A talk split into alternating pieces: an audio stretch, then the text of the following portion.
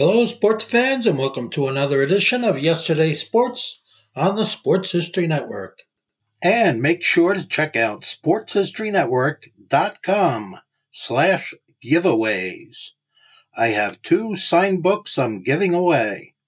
One is titled No Nonsense Old School Weight Training, and the other is Reliving 1970s Old School Football.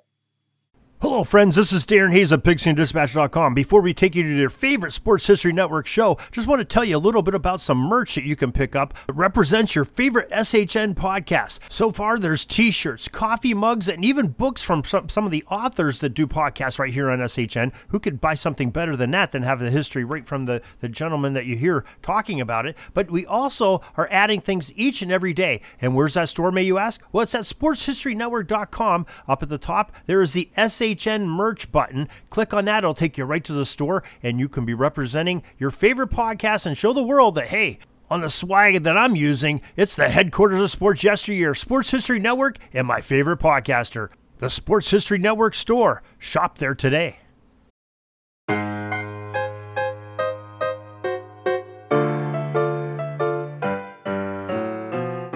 When great events in history occur, do witnesses realize the importance? Looking back on my time now, I realize I was one of the lucky ones, privileged to tell the stories of those times. I'm Orville Mulligan, sports writer.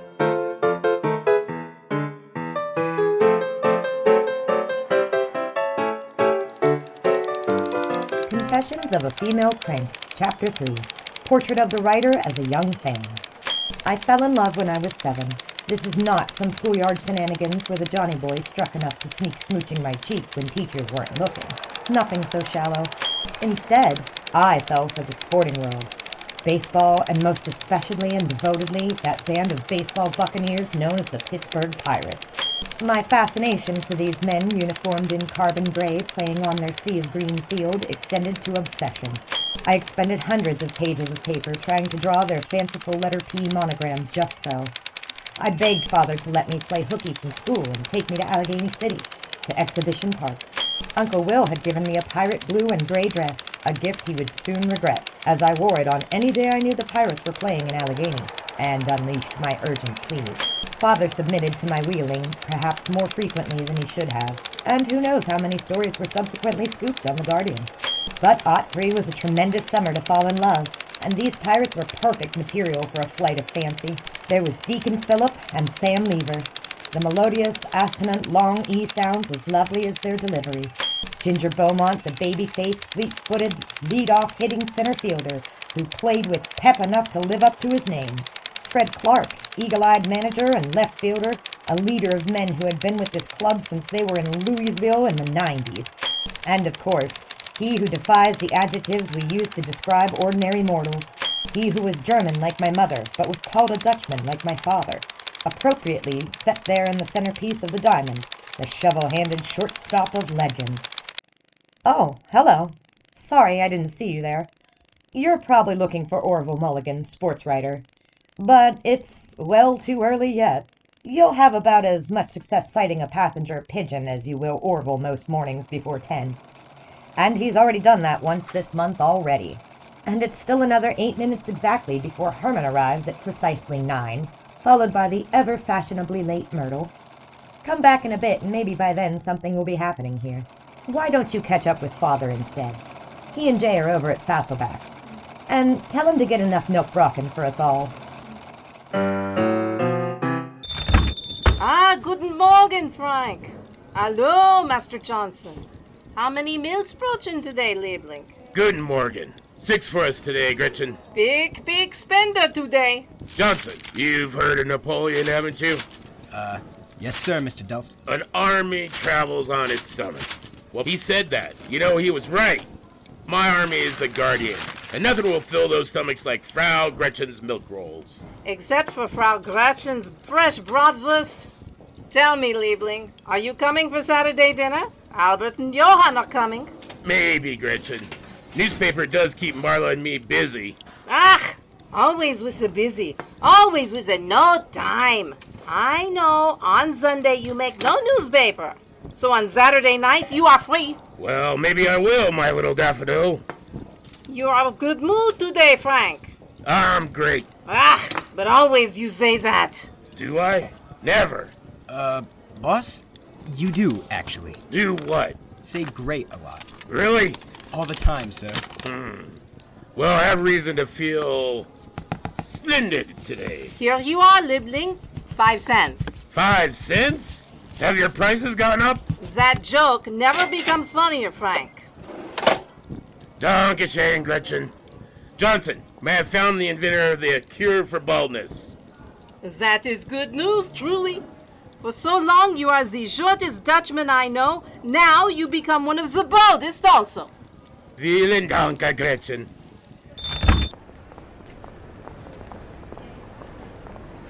Oh, Mr. Delft, sir. This roll is very tasty. Great, great. But never mind the pastry, Johnson. Take a good look here. Am I balding? Uh, sir, I'm sure I can't judge. Just give it to me straight. Have the termites gnawed away the cross beams? Have the lumberjacks cleaned out the forest? Is the fat lady singing for my follicles? Uh. Well, Sir, I, uh, I. what is it, man? Spit it out. Well, I don't know if the lumberjacks or the termites are going to bring the opera house down first, but, uh. You are balding, Mr. Delft, sir. wow, these milk buns are delicious. Don't talk with your mouth full, Johnson. I suppose I'll have to teach you manners along with a trade. Baldest Dutchman she's ever seen. Ha! I'll show her the baldest Dutchman she's ever seen. Or rather, no, I won't do that. Come on, Johnson. I got hair to grow. All right, team. I'm calling this editorial meeting to order. Our stated goal today is to prepare the checklist of items in order to release the next three editions of The Guardian out in a timely and organized manner. Organized? That is indeed incredibly amusing. Last week, a sporting writer was given the task of interviewing the President of the United States, while the senior news writer was assigned to cover C.M. Schwab Day. Sheesh, newsman holds world record grudge. Herm, what did you want Frank to do? I was already in Washington. He knew about this possibility for weeks, even years, you said, Also, we had you on the Tong Gang war story. which I covered excellently, I would interject. Not to mention a front page item on the same day as the Coolidge interview. Oh, sure, four column inches. Nothing happened, Herman. There was a truce. Les carottes sont cuites, Monsieur Schneider. Yes, Herm, the carrots are cooked. Good, good. It is clear to me. Already this meeting takes too much time. So I will be going now. Now to do stories on the Ambridge money train, on the political campaign spending in Pennsylvania, and on the heroic stenographer who assisted police in the capture of a fugitive. All will be up to my usual golden standard and will include not one word about baseball. Good day, comrades.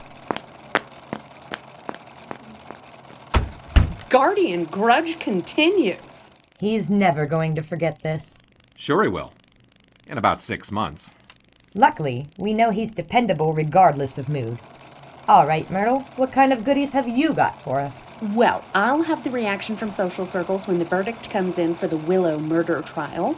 On Saturday is the Uncle Bill Brown birthday party at the Duquesne Club. Those Masons throw quite the party. You just have to hope they'll let me write up the juicy stuff. The Ziegfeld cast opens Annie Dear Sunday evening, so I'm sure next week will be full of fetes for Star and Starlet. And finally, La pièce de résistance. Rumor has it that the former First Lady, Mrs. Theodore Roosevelt, might soon be doing the Pittsburgh social rounds. So I'll be getting to the bottom of that particular gossip soon as well. Whatever you do, just make sure Herm gets some of that story. Pas du tout! It's my scoop! It is, Myrtle. Excellent docket as always. Merci! All right, Marla, what do you have for me? A train ticket to New York City for the West Point Notre Dame game. Nice! Pittsburgh peach to Big Apple on plum job. Pittsburgh peach? Well, no offense. I was just one fruit short of a salad.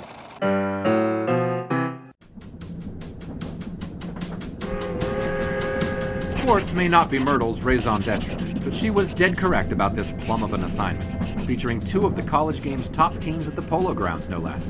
The visitors are the West Point Cadets, in peacetime finally beginning to return to nearing the glory of their undefeated campaign of 1914. Harry Ellinger, Edgar Garbisch, and August Farwick comprise an interior trio among the finest in the game, while halfback Harry Wilson is well poised to take advantage of the brute force this line employs. However, the cadet linemen have yet to face an opposition like that of the home team Notre Dame Fighting Irish, pride of Catholic and Indianian football fans alike.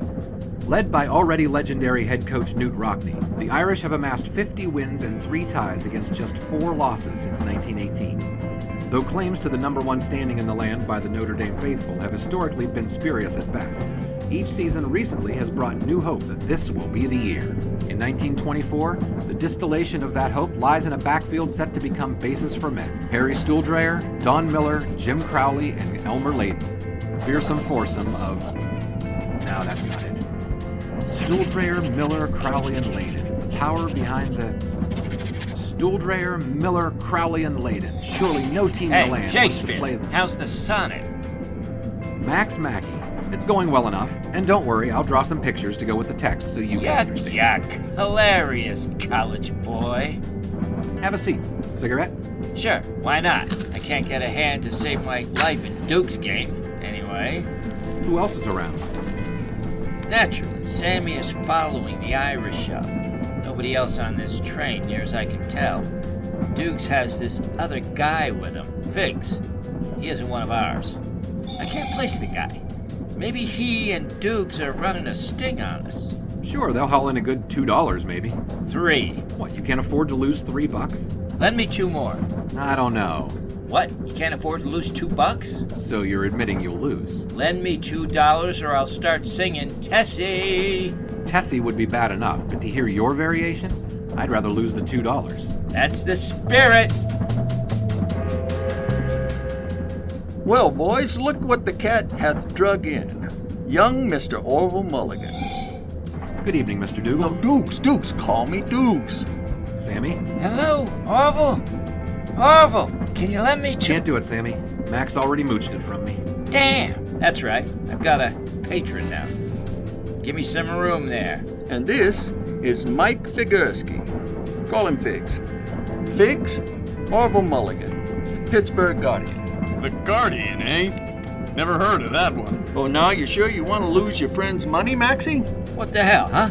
I got nothing better to do until New York. As the man said, the game may be crooked, but it's the only game in town. This mug's got guts, I'll give him that. Right you are, Figs. Lend me some guts, Orby. Uh, no.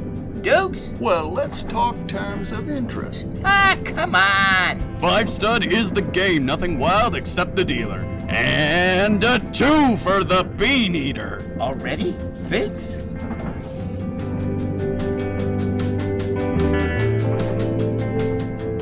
Stuhldreher, Miller, Crowley, and Layden. Iron Man. No, Men of Steel.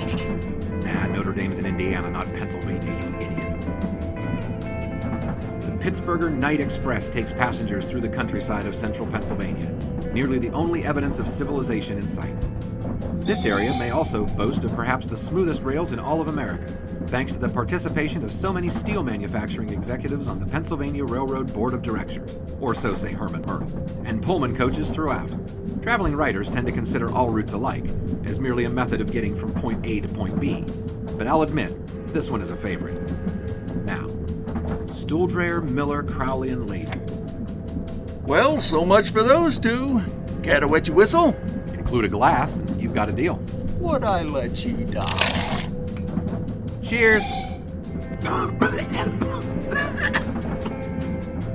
Say, next time, catch the batch of bathtub gin to see if the guy's still bathing. This is as smooth as the backside of the dolls I met in Boston last month. I blame your uncultured palate. Uncultured palate? The only way palate and that firewater belong in the same sentence is if you're talking about removing paint. Still, it does pack a nice punch. Another? Thank you, sir. yep, that'll put lead in your pencil.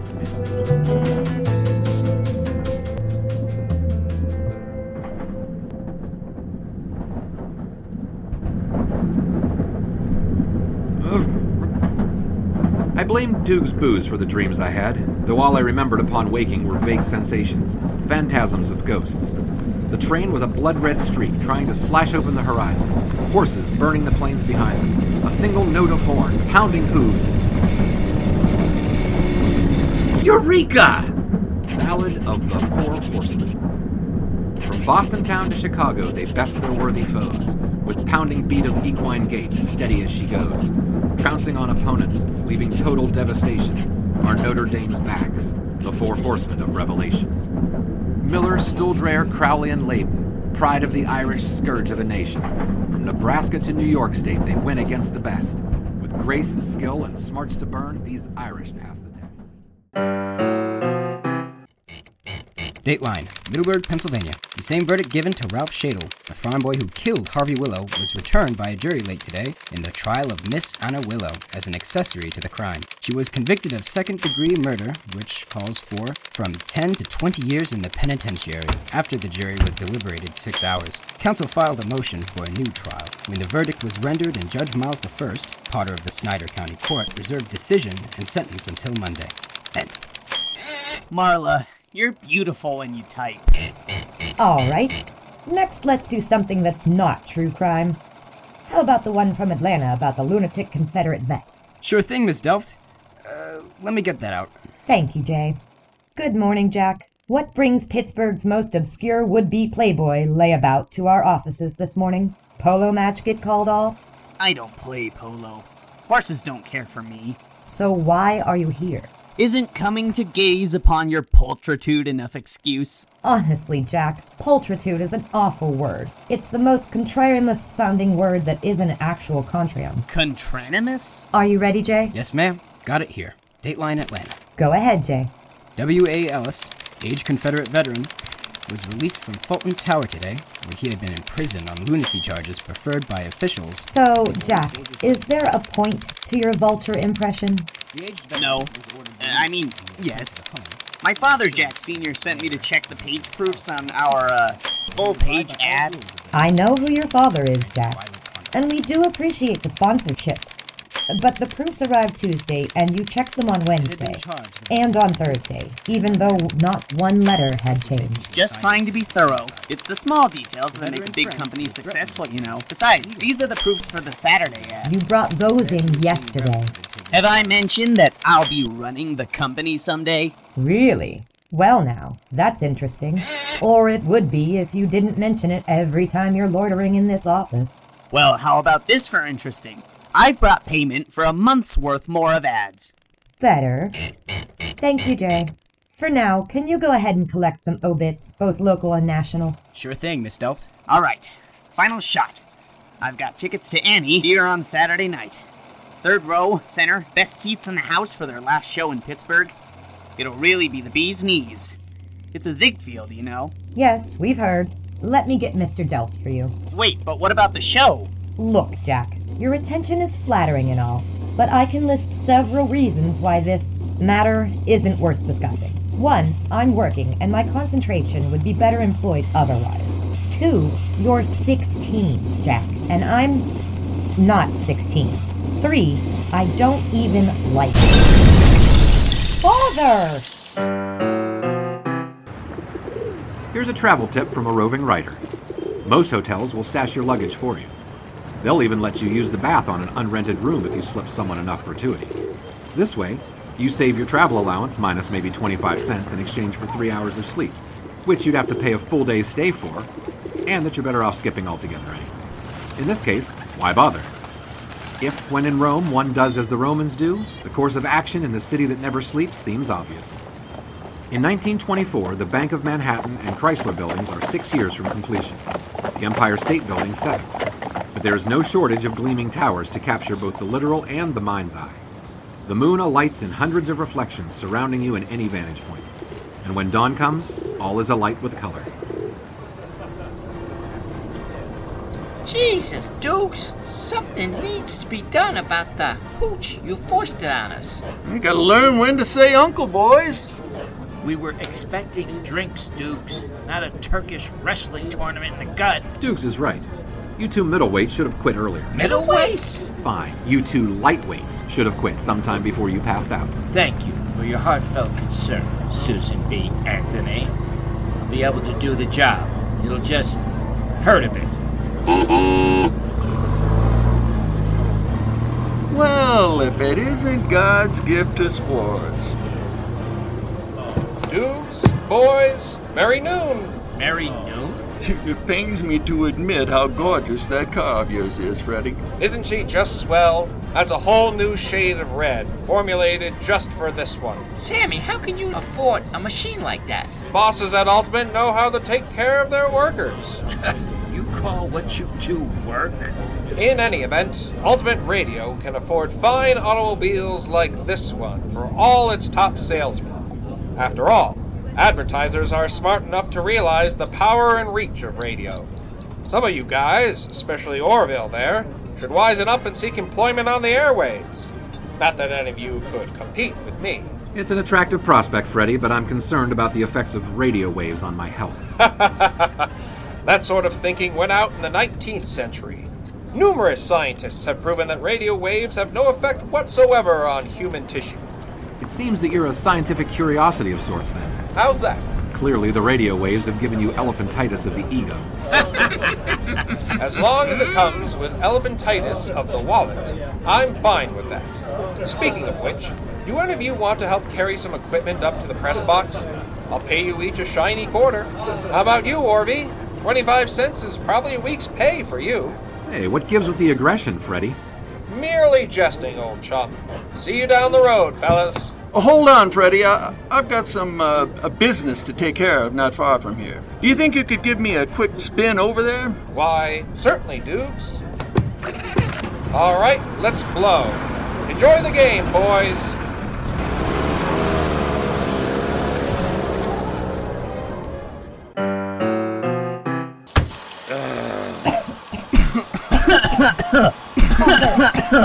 Are you all right? What happened, boss? Let me help you up, sir. Incidentally, I was wondering if I might get your permission to court your daughter. Jack, cut that out. Look, his hair is smoldering. Ow! Ow! What are you doing, Johnson? Trying to, uh, put out the forest fire? Jay, open some windows in the office. we need some air going through here. Father, what in God's name is going on here? this did not go to plan. Clearly. But what is this? It's the future. Or so I thought. Oh no. By brand, it's Dr. Zinn's Follicanus hair growth device. With carefully constructed chemical balance and the innate powers of electricity, the scalp may be induced to generate more hair. Or so I was told. Ah, well, at least it didn't cost anything. Oh no. No. That's right, I got a barter ad deal. No loss. Unless you count the expense of a new shirt and new windows for your office, plus the fact that we'll probably have to hire some monks to burn incense in here for a month to cover the burnt hair smell. Not to mention that you actually have less hair now than you did before. I'd call that a fairly significant net loss. Yes, you're right, Marla. Not great. Don't worry, Mr. Delft. I've brought the money for another month of advertising. Great, great. This should cover the windows, I think. How much do windows cost these days? Such a man of the people. Says the street urchin. Now, boys. All right, I'm going upstairs to change and find my hat. Johnson, get to work cleaning this up. Right away, sir. And try to save some of the tonic. I may try to fix that contraption. No, you may not, Father! What is that? It smells like fertilizer mixed with kerosene. Jack, dear. Yes, my Marla? Would you say you'd be willing to do anything for me? Yes, anything. Excellent. Then help Jay clean this mess up. But I. this suit. You did say anything. I did. Aw, look at that. The Prince and the Pauper. Sam Clemens would be proud.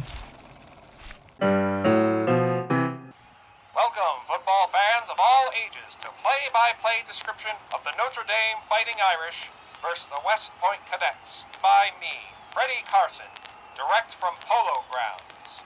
via the URP radio network via WNEW right here in good old Gotham Town. We're a good 30 minutes away from the start of play here at the grounds, but the pageantry has already begun. More than five dozen players have suited up for the Irish today, and all 60 strong are running drills as though participating in one of the opposition's boot camps. This is quite the sight to witness, ladies and gentlemen, as multiple punters and kickers are booming balls back and forth near each sideline at the Irish end, whilst in the center of the field the offense platoons are throwing passes and conducting blocking drills. An impressive display of regimentation being displayed by Coach Knute Rockne's squadron.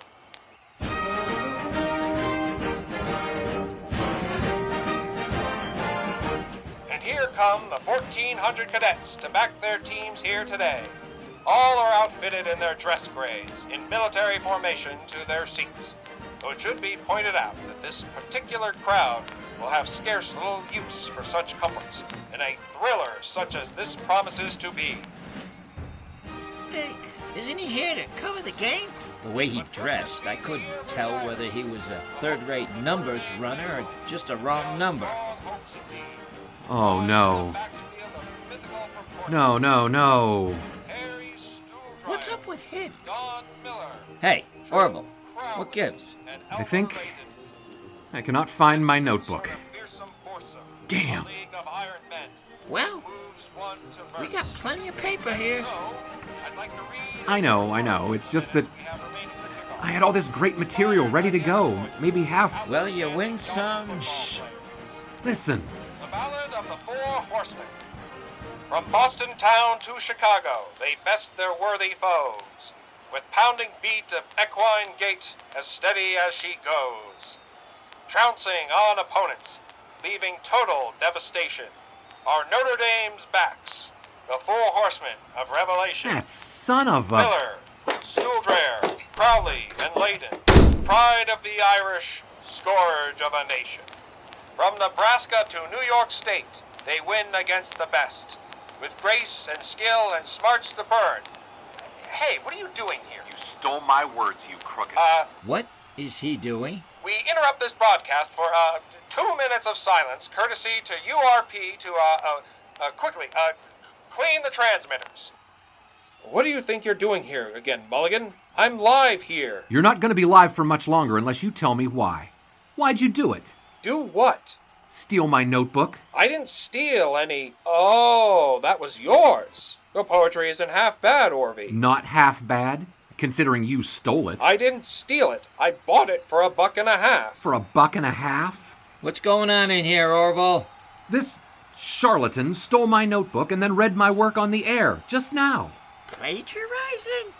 You low-life scumbag! I didn't steal it. I bought it from some guy, said he found it. And you can't plagiarize something that hasn't been printed. I'm gonna kill him. Orville, relax. He isn't worth the trouble. You want your poem back? Here, take it. Just get the hell out of here. Where's the rest of the notebook? I threw it away. I didn't need it. Now scram already. Now, what good is this? You've already read it on the air. I didn't even get through the second stanza. And besides, it's just radio, right? No one will remember. Now go do your scribblings while I attend to. and the teams are ready to kick it off. Layden sets up back for the visitors, and it's off! For the time being, I decided that Freddie, and by extension myself, was right. Even if the broadcast drew significant numbers in the New York area, few would recall the few lines of verse, and fewer still from Pittsburgh. I settled into the game mindset. Quarter one was something of human table tennis, with Layden and Wood exchanging punts throughout. The horsemen repeatedly successful with gains on the ground and even a forward pass, but the steadfast cadets stifling ball carriers before yardage could be accumulated. The cadets, along with the 50,000 plus here, have expected the usual fast paced aerial game from this Notre Dame offense, but instead, clever option plays and cross blocking schemes are breaking this West Point front. And here's Miller with the handoff. He takes around the left flank. He's free, gains more, and it's stopped after a gain of 15 yards and another Notre Dame first down. The tactics of the wily Rockne were starting to take form. after seemingly lulling the Army defense into near complacency until his own cavalry arrived in the form of well rested Irish regulars. Here's Stuhldreher taking the snap. Heads directly into the line. No! He stops, pivots, and fires. It's stabbed by Jim Crowley for the catch, and Crowley gets a few more for a total gain of 12 yards, and Notre Dame is threatening deep in Army territory for the first time today. How do you like the brass tacks on Rocky? Uses a lot of second stringers to be punching back for a quarter, then brings in the war horses. And he's in for the touchdown! Nothing was stopping Layden from plowing through the line on that play. 6 0 Notre Dame fighting Irish with the lead. From a reporting standpoint, the action was all in strategy. West Point's Ellinger, Garbisch, Farwick, and their line mates indeed held steady and even drove forth their running game, but to little avail. This battle of immovable object versus immovable object was underpinned with the chess match contested between Knute Rockne and Jim McEwan, a junior in experience, but today proving equal in tactics.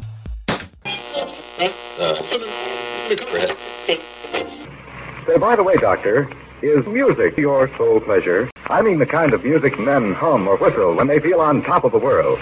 And gentlemen, one of the many things that give you that tip-top feeling is the pleasure of being well dressed.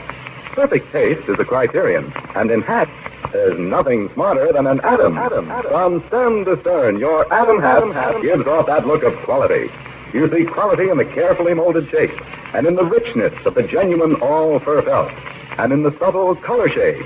Next time you pass an Adam hat store or authorized dealer, stop in and try on an Adam. Once you see and wear an Adam hat, you'll agree that today, as before, Adam, is one of America's.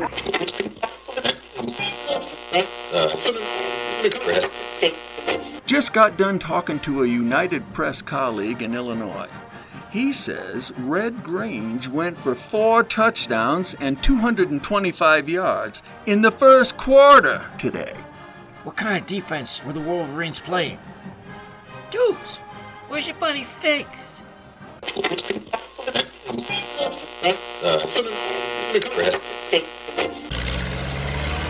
With every race, every qualifying run, and every pit stop, Tim Coffeen would feel the pressure and excitement. With his own podcast on the Sports History Network called Tim Coffeen Talks IndyCar and Racing History, he will share those same racing emotions and memories with his listeners. The names will sound familiar from Mario and Michael Andretti to Graham Rahal and actor Paul Newman. In each episode, Tim will pay homage to the great sport of IndyCar competition and share what he has learned and treasured from his lengthy career. Expect the unexpected as he tells his favorite stories about great drivers, fierce racing feuds, unusual problems in the pits, and the tears of joy in winning seven championships. Learn, laugh, and enjoy the world of IndyCar racing through the eyes of Tim Coffeen. Notre Dame could boast no one colossal superstar like Red Grange, but their Legion of Four would ultimately pack more than sufficient punch on this day. There's the big gain round the right end by Crowley. Then Miller around to the left, and the West Point cadets are looking positively suspect on this drive, reeling from this grueling, difficult, four-headed monster of Notre Dame. And this time it's Crowley. Crowley takes the ball, breaks a tackle, and another! Crowley in the clear, and he'll go the full 20 yards for the score! Touchdown Notre Dame! And that silences a majority of this Polo Grounds crowd. Even with Harding's fourth quarter touchdown for Army to stymie the shutout, the Notre Dame Fighting Irish buttressed convincingly their early calls for recognition as a tip top flight program with a dominant performance.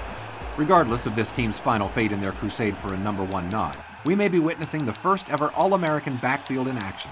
Teams remaining on the schedule would be well advised to prepare as thoroughly as possible. Though exactly how one prepares for an Armageddon on the gridiron may be beyond the scope of this writer's imagination. Miller, Stuhldreher, Crowley, and Layden. Pride of the Irish, scourge of a nation.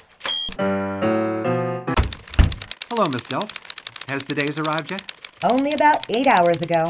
They're right here. You know, Someone with an Ivy League education should really take it upon him or herself to learn the definitions of simple words like morning. Marla, what did you do? I was just making a joke. To my piece. On the Notre Dame game, where's my piece? It's right there. Front page of the sports section. But half of it is missing. Oh, yes. We had to cut the four horsemen parts. Too derivative. What do you mean? I wrote that. Well, I believe you. But if we publish it, they're just going to say you plagiarized. What? Plagiarized? From who? Grantland Rice. What? Grantland Rice? I don't even know Grantland Rice. I mean, I know Grantland Rice, but I don't know him. I never met him. How could I steal from him? Orville, what you do on Sunday is your own business. But you'd think that somewhere between New York and here, you'd have read a newspaper. Here, try this one. The, uh, Philly Inquirer.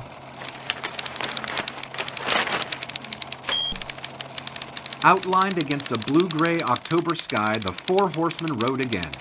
You see it? Every newspaper in America ran this piece, it seems like. Dukes told me he was at the Illinois-Michigan game. Damn it! Is Frank in his office? Of course, but I don't see why. Frank, a moment of your time, please. Sure, Orville, come in. Pull up a chair. Hey, I enjoyed your piece on the Illinois game. Great stuff. Great stuff. Actually, it was on the Army Notre Dame game. Remember? I was in New York. Ah, that's right. Great stuff. Too bad about the poem. I liked it. Some class on the sports page. Really great. Thank you, Frank. Now I'd like you to do me a favor and sue. Sorry? Do you a favor and sue? Sue who? You can start with Freddie Carson, also this Ultimate Radio Productions network he works for. Probably also Grantland Rice and whoever else is in on it too. Pardon me, Orville, but I have no earthly idea what you're talking about. Back up and start at the beginning. So I started at the beginning, went through everything about writing The Four Horsemen, losing it, hearing Freddie on the radio, hearing about Rice's article. You know, you've heard it all once already. So you want me to sue for financial damages under what charge? Theft! Plagiarism! I thought this Frankie. Freddie. Freddie. I thought Freddie gave the poem back. Yeah, two pages. What about the rest of the notebook? He threw it away. There might have been something important in there. Was there anything important in the notebook? Not as such, but that's not the important thing. Are you sure you didn't just drop it? You said you slept on the train. How do you know you didn't just fall out of your pocket? Freddie said he got it from somebody. Why would somebody who just found a thing want to sell it? And how would he know who to sell it to? A million reasons. Any eyewitnesses? No. Freddie stole my idea. And Grantland Rice, too. What idea? The Four Horsemen. The whole metaphor of the Notre Dame backs as the riders of Armageddon in the Book of Revelation. All of it. Well, I'm pretty sure the Book of Revelation is copyrighted by the man upstairs, and I'd hate to have to face his lawyers. You're not taking me seriously, Frank. Just listen to what you're saying. Grantland Rice didn't steal your poem. Mr. Radio borrowed the text, read seven or eight lines, and didn't give you credit. That might be grounds for a case, but you have no copyright, and only eyewitnesses are unknown people in the greater New York area who are listening on the radio. What you do have is the argument that you own the phrase, the Four Horsemen. What is that? It's three words. One of them is an article, another is a number. So you want to claim a copyright on horsemen? Or is it the concept of horsemen you are against legally?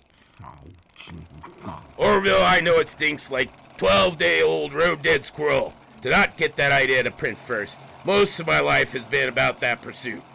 But if you're thinking for one second about whether you'll have another great idea, I'll stop spending money sending you on the road. Or I can put Johnson on the sports beat and move you to the ticker tapes and obits and. No need to go that far. All right then, chin up, chest out, face front, and nail that next story. I'm positive it will be just great. And Orville, keep tabs on that notebook.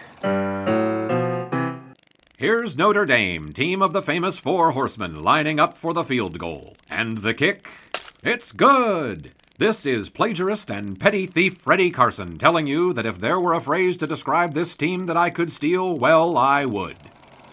Oh, what's this? The Irish have been awarded another field goal attempt. Why, they must have cheated. This certainly is a team after Freddie Carson's own heart. Lining up for the kick, and You know, the typewriter will never actually eat the sugar, even if you force feed it. that was a joke, you know. People here are making jokes always, and so I was telling a joke also. And they say Germans have no sense of humor. Yes, this is absolutely untrue. Herm, please tell me you're not going to start with the complaining about Coolidge again. No, no, no. Past is past, and I have forgotten the illogic of passing up the skills of a senior writer devoted to the intricacies of politics, local, national, and international, in favor of the younger staff writer who normally occupies time describing the flight path of balls to and fro. Like I say, I have forgotten. Past is past. I see. But there is something I have not forgotten. Do you know this expression? The city that never sleeps. Of course. I was just in New York. Oh, that is mine. I made it up. Wait. The city that never sleeps is yours? It is. In 1912, I made the mistake of going on a honeymoon to Niagara Falls with my wife. It would have been more of a mistake if you went without her. yes, very amusing. So, on the honeymoon, we had a very nice time. Alcohol was still legal, so we had a very, very nice time. Met lots of interesting people.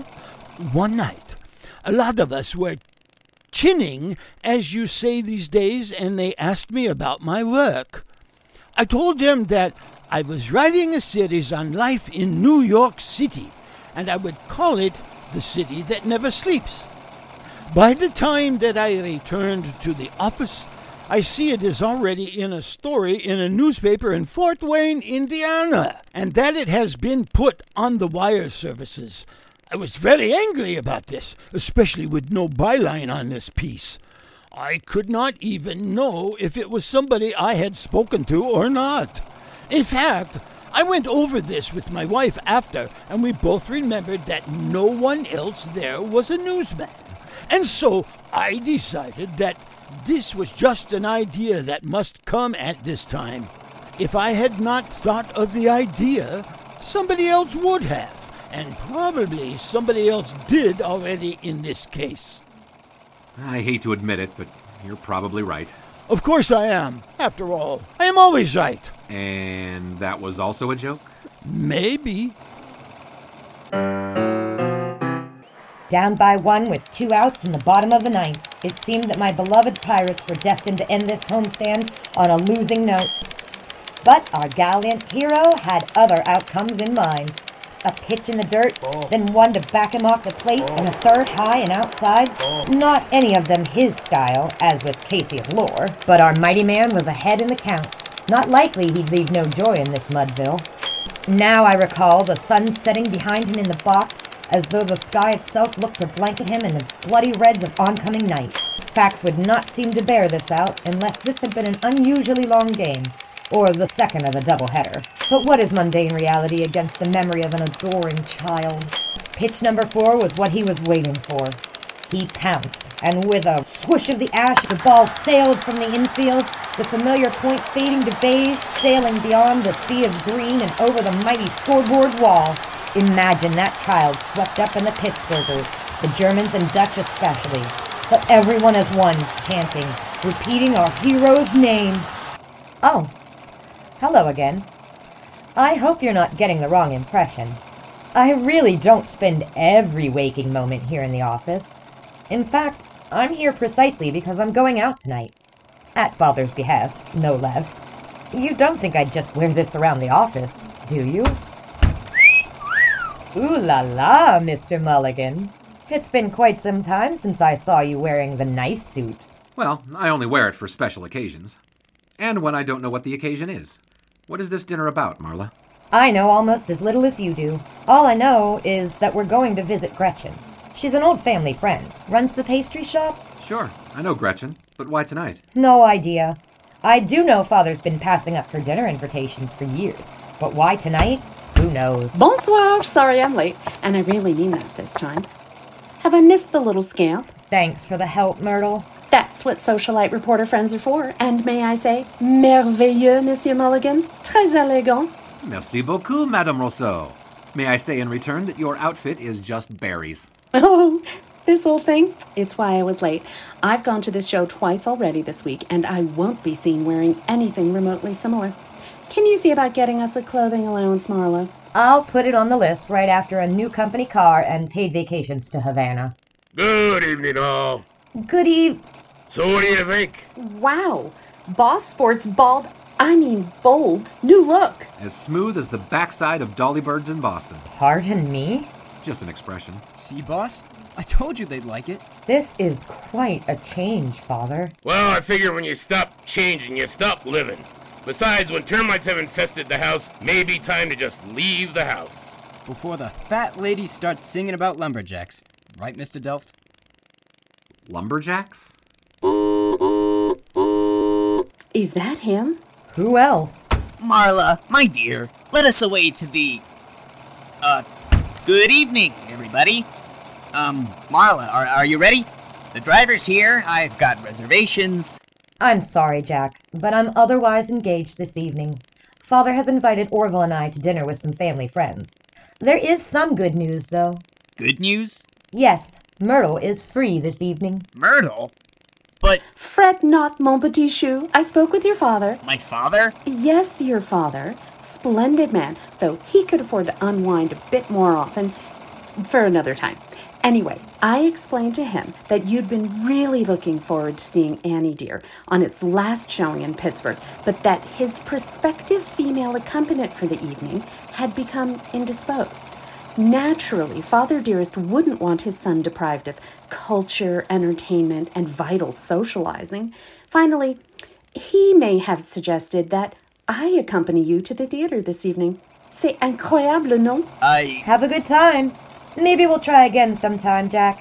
When you're willing to wait for my answer, perhaps? Now, Jack, let's talk. I'm assuming your driver is working for the entire evening. First, we'll go to dinner, of course. I do hope you've chosen somewhere suitable. The key to dining before a theater performance is timely and precise presentation of each course. A primary attraction of spectator sports, it is said, is the possibility of witnessing an event never seen before. Even without stooping to pedantry, one could extend this supposition to life itself, with the fundamental difference being that once in a lifetime occurrences in the sporting realm are planned. Red Grange scoring four touchdowns in one quarter may represent a singularly unique event, a miracle if you like. But in sports, we're at least assured that miracles may only take place inside the ordered confines. We were about to witness such an event. Frank! Oh, Frank! I am so happy that you are here. And oh, now you really are the most bald Dutchman I know. Marla! Hello, dearie! And Mr. Mulligan, good evening. Orville is fine, ma'am. You need to eat, definitely. You must weigh maybe 40 kilos. But come in now. Come into the house. Frank, come with me to get the surprise. Hands here already? Great! I want to talk to him about some investments. You too and your investing. Orville, this is getting stranger and stranger. What was all that about to stop changing is to stop living? He's cutting off all his hair, letting Jay lock up, going out on Saturday night. I do not understand any of this. Marla, I'm sure nothing's wrong. And these are friends of your family. What's so strange about. Long before I saw the distinctive beak of a nose or the oversized hands, I knew who our mysterious fellow dinner guest was and all about the surprise. That's. The bow legs were a dead giveaway. That's. Marla Delft, Orville Mulligan, I'd like you to meet Gretchen's cousin, Hans, better known as. Honus Wagner. Well, how do you do? It's a pleasure to meet you, sir. Likewise, Mr. Mulligan. Frank here says you might like me to sit for an interview later. Would I? We can discuss it later on. Deal. Good evening, Marla. Good to meet you. Buh. Your father tells me that you're just about my biggest fan in old Pittsburgh. Buh, buh. Marla?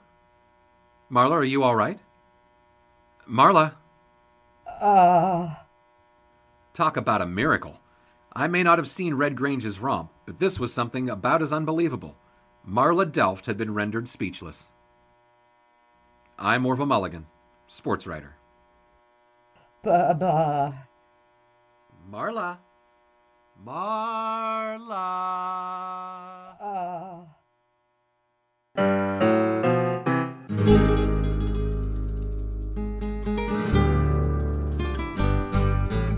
This has been Orville Mulligan Sports Writer, an audio drama podcast from Number 80 Productions and the Sports History Network.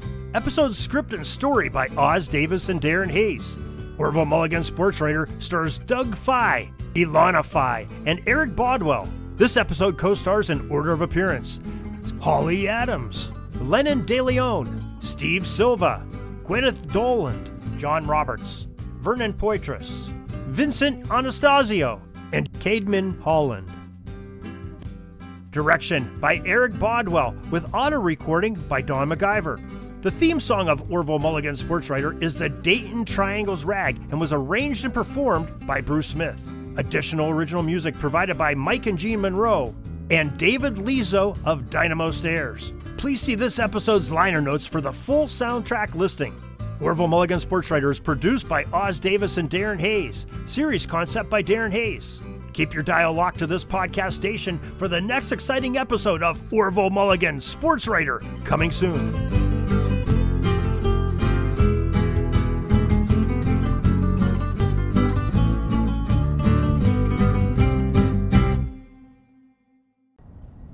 So what's the matter with you? Picking too many losers at the track lately? Rum running not going so well?